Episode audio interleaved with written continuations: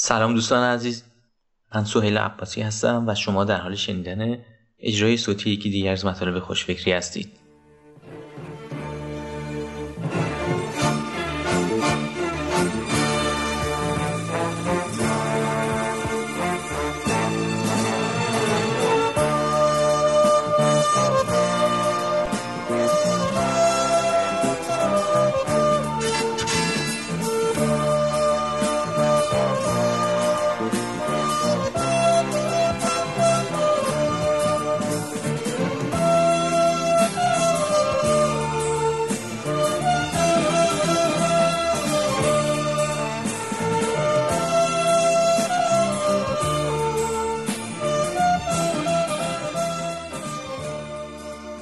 عنوان این مطلب هست درسهایی از دیجیکالا و درآمد روزانه یک میلیارد و 200 میلیون تومانی آن برای استارتاپ ها.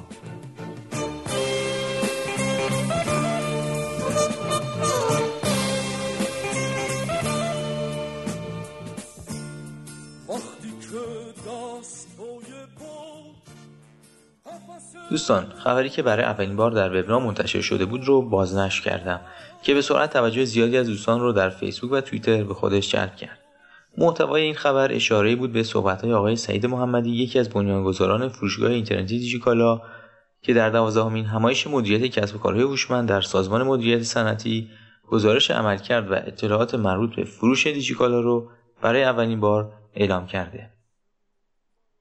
ایشون گفتن که در حال حاضر تعداد فروش روزانه دیجیکالا 2000 سفارشه با متوسط 600 هزار تومان. با یک ضرب ساده به عدد فروش یک میلیارد و 200 میلیون تومان در روز می‌رسیم. بله اشتباه نمی کنید درست شنیدید. یه دوازده با 8 تا صفر. این سایت فروش اینترنتی کالاهای دیجیتالی که در سال 85 یک استارتاپ با 5 نفر نیرو بوده در حال حاضر بیش از 200 نفر پرسنل داره. در ماهای ابتدایی کار این سایت قطعات کامپیوتری و تعداد محدودی پرینتر رو عرضه می‌کرد.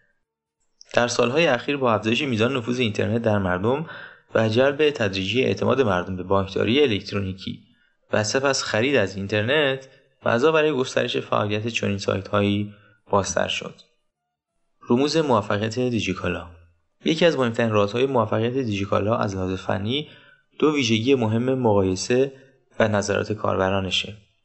به اعتقاد من به عنوان یک کاربر و هم به عنوان کسی که در این حوزه چندین سال فعالیت حرفه‌ای می‌کنه این دو ویژگی برگهای برنده دیجیکالا در برابر دیگر رقبانش بوده و هستند.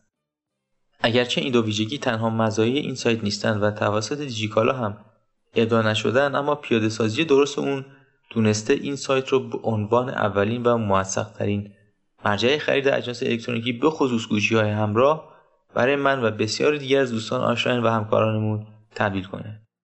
چندی پیش به نظر می‌رسه پس از جذب سرمایه کلان این کسب و کار اینترنتی پوست انداخت.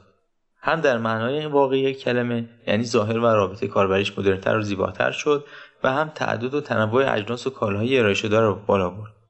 حتی حالا شما می‌تونید ریشتراش یا بیگودی هم از دیجیکالا بخرید.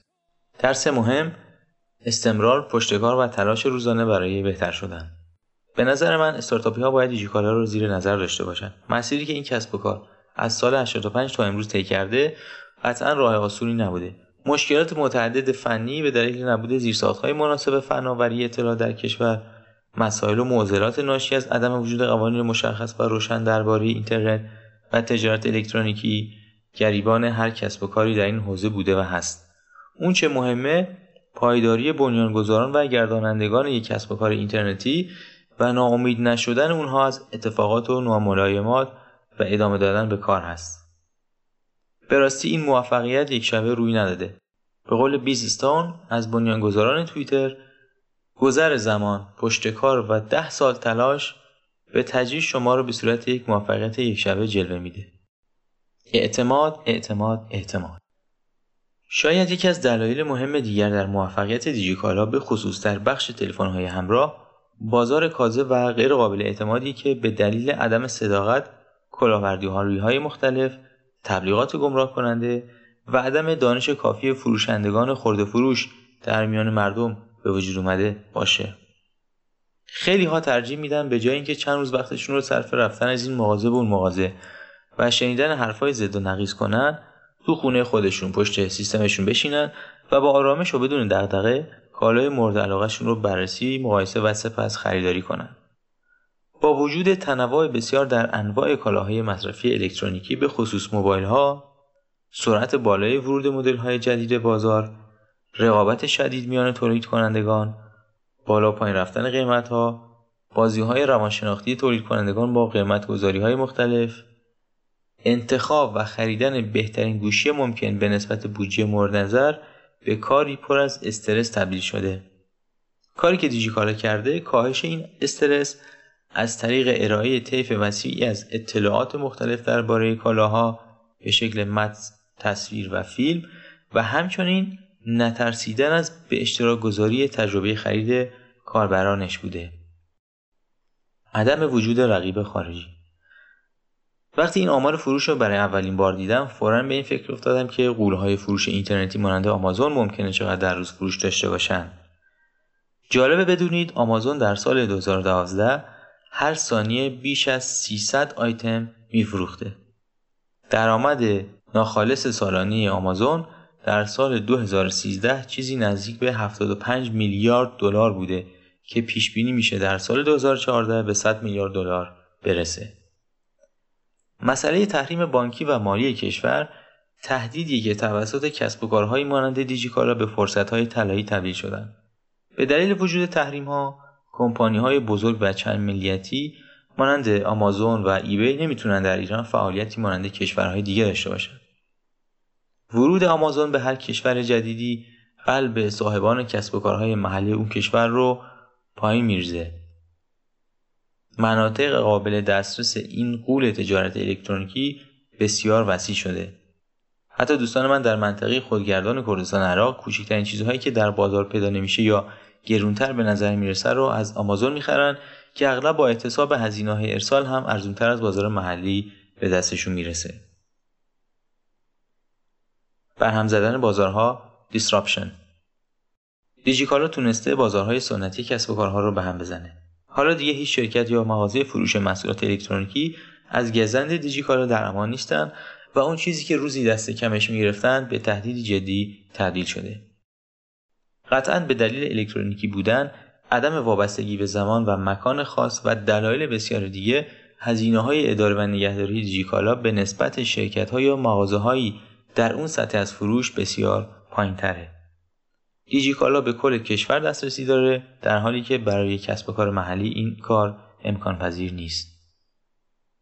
نمونه جهانی اینو برهم زدن بازارهای سنتی آمازونه فروشگاه های زنجیری بزرگ کتاب و محصولات فرهنگی در آمریکا این سایت رو که در سال 1995 لانچ شد خیلی جدی نگرفتن. اما آمازون در عرض دو سال اونقدر پیشرفت کرد که تونست وارد بورس بشه. پیام و اثرگذاری انتشار این خبر. یکی از مهمترین نتایج حاصل از انتشار چنین آمار جالبی اینه که توجه بسیاری از جوانها به مزایا و فرصتهای بازار فناوری اطلاعات جلب میشه. اما مهمتر از اون اینه که سرمایه ها رو به سمت این حوزه هدایت خواهد کرد. به قول وزیر اقتصاد آقای دکتر طیب نیا در همایش بهبود فضای کسب و کار ایران یکی از مشکلات اقتصادی کشور اینه که سرمایه ها در خاک و دیوار اسیر شدن. حالا با شنیدن چنین آماری سرمایه گذاران بخش مسکن و انبوسازی قطعا به فکر فرو خواهند رفت. کسب و کارهای مشابه در چه حال هستند تعداد فروشگاه های اینترنتی در ایران کم نیستند اما برخی از اونها تونستن اسم و رسم بزرگتری به هم بزنن از جمله مشهورترین اونها میشه به چاره، فینال، ورچین، زنبیل، تهرانکارا و غیره اشاره کرد. شاید هیچ کدوم از این فروشگاه ها که هر کدوم سیاست های مختلفی در کارشون رو در پیش گرفتن نتونستن جایگاه دیجیکالا رو در ذهن کاربران ایرانی به دست بیارن. در مقایسه دیجیکالا با فروشگاه های همه چیز فروش مانند چاره و فینال که از نظر تنوع و محصولات و پشتیبانی استانداردهای بالایی را رعایت می‌کنن می‌تونیم به سه تا از مزیت‌های رقابتی مهم دیجیکالا اشاره کنیم. یک، تمرکز بر بازار مشخص کالاهای الکترونیکی. دو ارائه گارانتی اختصاصی خود. سه رابط کاربری جذابتر و تلاش مداوم برای بهتر کردن اون.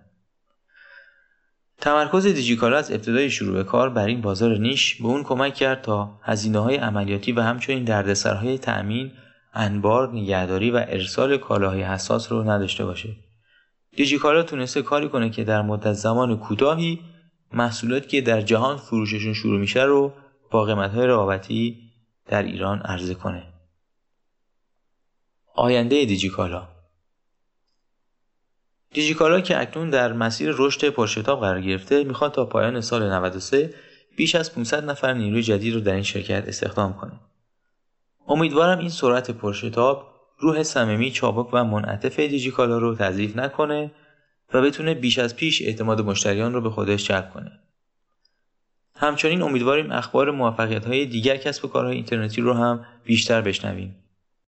قطعا موفقیت دیجیکالا و امثال اون می‌تونه بر موفقیت و موقعیت فضای کسب و کارهای اینترنتی در کشور تاثیر بسزایی داشته باشه. دوستان حالا نوبت شماست. شما چه فکر می‌کنید؟ لطفا نظرتون رو با من و دیگر خوانندگان خوشفکری در میون بذارید.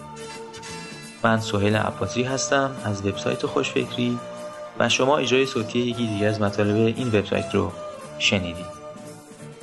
از توجه و همراهی شما سپاسگزارم. تا درودی دیگر بدرود.